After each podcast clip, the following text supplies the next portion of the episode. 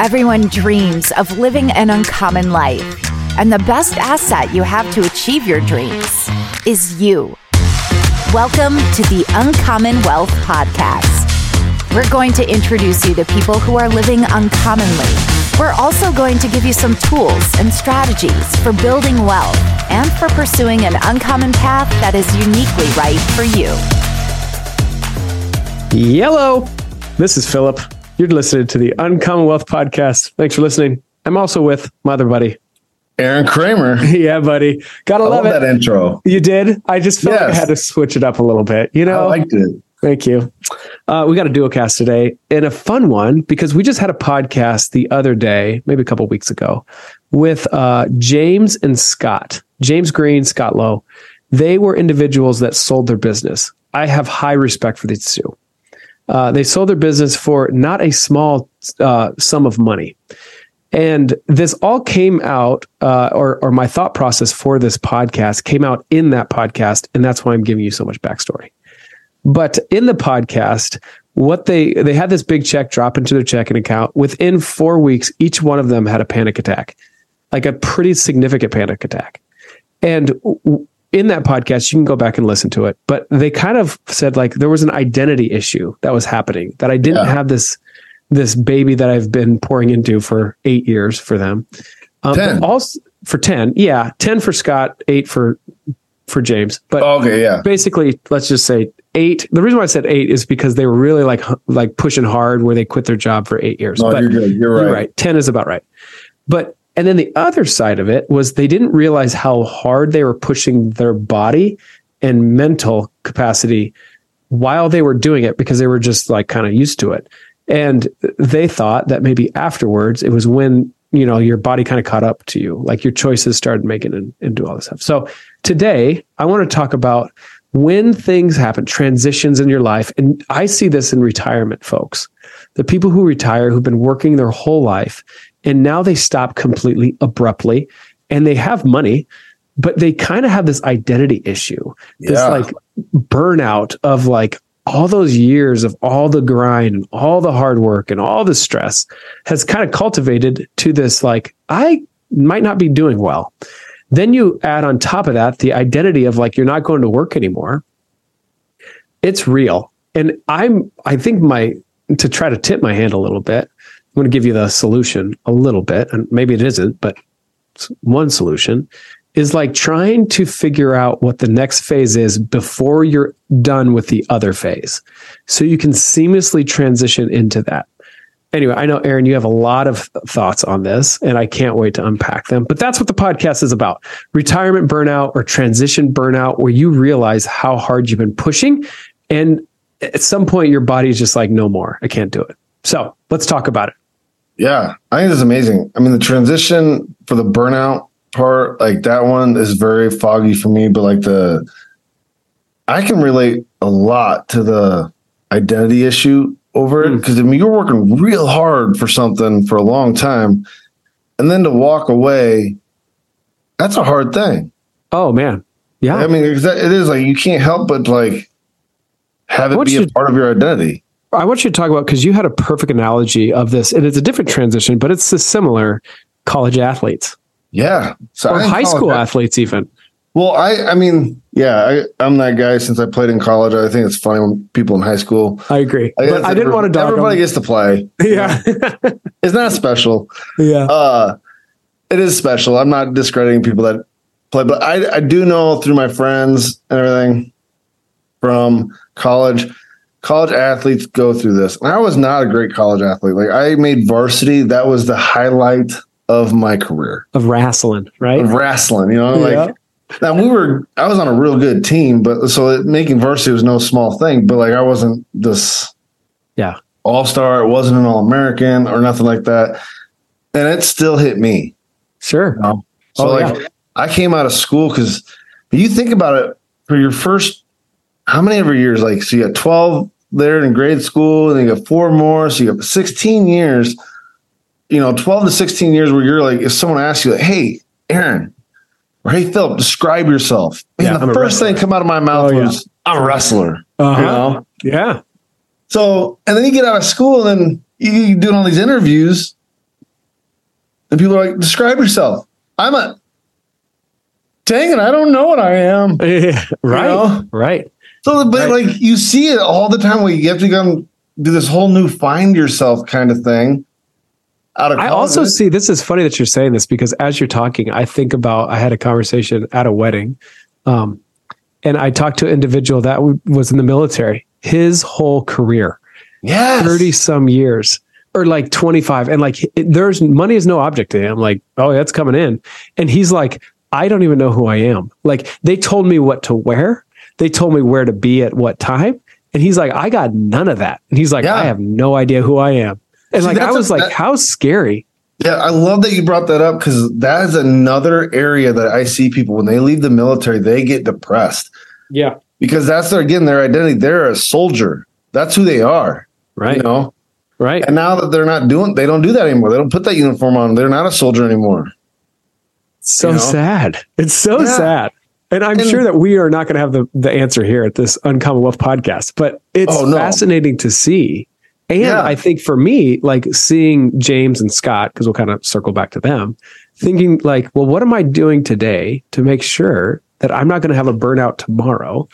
And who knows, right? Because mental, like that kind of stuff, like it can happen to anybody. So Yeah. there's no way I can be like, well, I'm going to fix it. There's no way. But it is, it was at least an interesting thought to me of thinking, man, I'm grateful. I did have this thought in the show. I'm grateful I don't have millions of dollars hit my bank account because I wonder if I would start analyzing my body and my like, am I doing okay? Like, I don't know if I'm doing okay. I might not be doing okay. Like, and you know how Yeah. that like self fulfills prophecy. Uh, and and now I don't have to worry about money, like I don't really need to do the work. Like it's just weird. And then you have this identity thing of like, oh yeah, but I sold my business, so I can't do that, and I can't really do like what? Uh oh, you know. And then you're in a bad. Yeah. It's, a it's super complicated. Yeah. Like, I don't know. I, it's interesting to think about what they had to go through for that. Cause I mean, I know like when I talk to my other fellow friends and collegiate athletes, like you go, Hey, you're, you're kind of lost, right? Yeah. But Oh like, yeah. Also in the same sense the- for the burnout portion of it, like to if you don't get the chance to like leave and and it help the like the identity thing before leaving, my idea of always is and like when I talk to other people that went through this is you need to tie your identity to something that can't be taken from you. Oh, that's good. Right. Arron with a deep knowledge today. Yeah. No, I don't know. Fifty points for you. No, I've just seen a lot of therapists. Okay, so what would that be? So like for me, it was just like, you know, like I'm a man of God, right? Like I, yeah. Okay. I'm a husband. I'm a ah, father. You can't right. take these things from me. Right. Like there's nothing that can happen where you're going to take this from me. So kind of like I think that like I'm a man of God, like that. Yes, but like Okay. marriage, like you never know. Like that stuff could be. Well, I'm not married. well, anymore. yeah, I mean, like hopefully, I guess you yeah you get a divorce. That's true. or like she gets in a car accident, or Uh, but see, I think you're still a husband at that point. Like, of just you're a widowed, but like you're still a husband. Like you're still Okay. there, right? Um, okay, so then divorced, like that could happen, right? Yeah, that that one that totally like blew up my portion of that one. So might need a new identity portion of that, but hopefully not like that can't just be taken away. There's not a time on that, right? Like Yeah, and I do think there's multiple things that you can put your stamp of approval. Like I'm a father, right? yeah, Or, or I'm a husband, right? And so maybe there's multiple things that you actually are pouring into. yes. Therefore, having all of them get yanked away is uh, probably not going to happen, right? But I was thinking, like, even sports, you got to be careful because, like, you get hurt and you can't do it, and then now Oh your identity yeah. is filled up in your you put sports. sports in there. Yeah, right. And so I think even hedging your bet in this, like, here's a stupid example. You you're just going to kick me, but here we go. So I love to play disc golf. Just love. it. Yeah, I'm such a loser. I mean, it's kind of embarrassing, but I like it. It's like my therapy. I get why people want to go out and golf because like they're good at it. I'm decent at the old, old disc golf, but there was a time where I was like, oh man, I can't go disc golfing because it's windy. It's it's like windy, and I was like, okay, what other sport or what other thing could I do? What other hobby could I do? And I picked up flying a kite. Yes. like it's called a it's a power kite so it's not just like your tiny little kite. Like it'll pull you around. And i was like this is brilliant because it's windy. Okay then let's go fly a kite. Okay it's windy. It's not windy can't do that. Well then go let's go play disc golf. So it was almost like i was hedging my bets in the hobbies that i was kind of liking. Um, so i wonder if this there's some wisdom in that when you're talking about your identity right? Yeah. what what do you who are you? Well i'm i'm you know man of god like a husband i'm a father you know i also get to hang out with a lot of amazing people and serve them by helping them with finances Yeah. so i wonder if there's a way that you could hedge all that Yeah. but at the all of it doesn't usually get yanked away But it's like, I guess, like, you know, for us, if I'm just thinking here on the podcast live here, like diversifying yes your hobbies and interests hobbies and interests, right? yes I have a similar moment. Like, I can tell you this year, so whenever this airs, I can tell you it was like a few months ago. I Philip, you probably remember this because I told you about it because it like hit me to my core. yeah my wife asked me, Arron, if you if a friend if you had to go to a friend and do something all day, what would you do? But here's the catch you can't do yeah that you can't do. You can't work out. Yep. Can't go see a movie. can't work can't work. yeah And so it's like, and that means they can't work. Like I can't read a book. You know, not that you're gonna read a book with a friend, but you maybe you're doing a book study or something that has to do with work. I only read if it has to do with work. And I was like, poop. I don't know. I had nothing. Like I had absolutely n- nothing. And so Good. you only get a day, so you're not gonna go on a trip. yeah And I was like, I have nothing. Right. So here's my thing. Like, and this is a question I used to talk to people when I used to first meet them, especially for my job. Hey, if you had nothing to do tomorrow, what would you do? You know, just hear what they have to say. Right. So I guess that's my exercise for our listeners today. If you had nothing to do tomorrow and money were no object, what would you do? What would you do? What would be, you know, and all day, right? Like, what Yeah. would you do?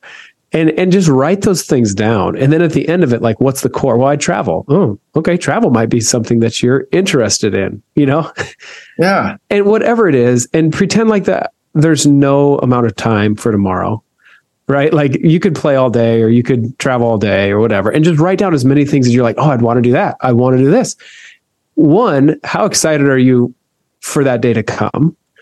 And then two what are those things that you can continue to do and start fostering those for when this transition happens you're excited about the other things that you get to go pour yourself into Yeah. because there's a there's a statistic out there like I don't know how many years after you retire you die. Yep. And I think that's that's probably for everybody, but for the people who don't have anything and their identity was in work, yeah, like you're sitting on the couch, you're doing absolutely nothing that you love to do. Yeah. But the people that seem like they like love their life in retirement are the people who are active, and they're like, oh, I get to do this. I'm going to go play pickleball. I've got dominoes. I've got this. Like, like holy cow, that escalated but- quickly. I want our listeners to know when you see those people that do that, though, guess what? All those people that got busier did those things prior to retirement as well. Right, right. And they've worked on that. Yeah, because like that old saying, like an old dog don't learn new tricks. Right. Like you ain't retiring at 65 and then you're gonna pick up woodworking. You're not gonna pick up Yeah. pickleball. You're not gonna Right. pick up exercise. You're gonna you're you've got That's your a good habits and your things. You're not gonna learn a new trick, you know. Right. So, good. learn take it now and then like run with it. And then maybe it's just a little bit, you know, like but Right. It, it would be really hard, even if it's like one of those things. If you're in a career like a doctor, attorney, like start thinking about how you're going to mentor somebody younger than you that in that career. That's good. Here's another thing too. I think that the people that I find that have true the the most joy, happiness are the people that have served or pouring out themselves, their talents, their gifts, their wisdom to other people. It's Yeah. not the people who kind of isolate themselves, but it's the people who are like pushing forward of like, hey, I want to serve this next person or I want to mentor this person. Those people have purpose in my in my perspective and they are thriving. Not only are they thriving, but like I would say that majority of those people are like, oh my gosh, like yeah, I'm mentoring him, but I find far more wisdom in that time. Like I feel like I get more blessed than that person, right? What a cool thing. That's an awesome thing. And the, people that want to challenge us on this, because I agree with you 100%, is like, I would love you to challenge me on this because we are social animals. We are pack animals. Like, we want to be around people. So, I don't even care how introverted you think you are. The people are like, I hate being around other people. Like, I call a bunch of BS. You just want it to be a smaller group of people, you know? So, like, Or you want those to be your people, right? Smaller group of people. You're right. Maybe one other person, but yeah. But yeah, it's like just like you know, if you spent your entire life building a set of skills, man, I, I just had a flashback of like Taken. I have a set of skills, yeah. Uh, but like no, uh, you build up a set, like a set of skills. Like, what better thing to like pass them on? Yeah. You know? Yeah. Here's another analogy of this just to kind of prove the point. Like, all right, you just catch, no, you just hit a hole in one and you're by yourself. yeah. I'd be like, I would be super pissed. I'd be mad. I'd be like, Yeah. no, no. Or I hit a hole in one in, in frisbee golf and no one's around. I'm telling you right now, like there's just not as much joy as you could have when somebody is witnessing it with you. Yeah. Well, that, okay. To bring in another analogy, or like, if we're trying to convince our listeners to take this on, like, if you're an athlete of any sort, or just in general, Philip, like, how many times have you heard or have you said, "Oh, if I only knew what I knew now back when I was younger"? Oh man. Yeah, Every day. Like, I think about that as an like just being Right. athletics was a big deal to me. You know, my entire life, I'm still a meathead. And I sit there and think, if I knew what I knew now hmm back then, oh my gosh. Right. Well, okay, you can't go. We don't have a time machine. Nope. You can't go back. And would you actually want to go back? No. like, but can you go give that knowledge to somebody else that's going through that younger time Yeah. to Right, like right. launch them forward? Like that would be amazing to see someone succeed and like totally surpass whatever you could ever dream of doing as an athlete or a Right. professional. That's why parenting is so cool, right? Because you get to like live vicariously through your kids. I remember the first time we went back to, we went to like a playground and I was like, this is awesome. Because you get to like witness it through your child.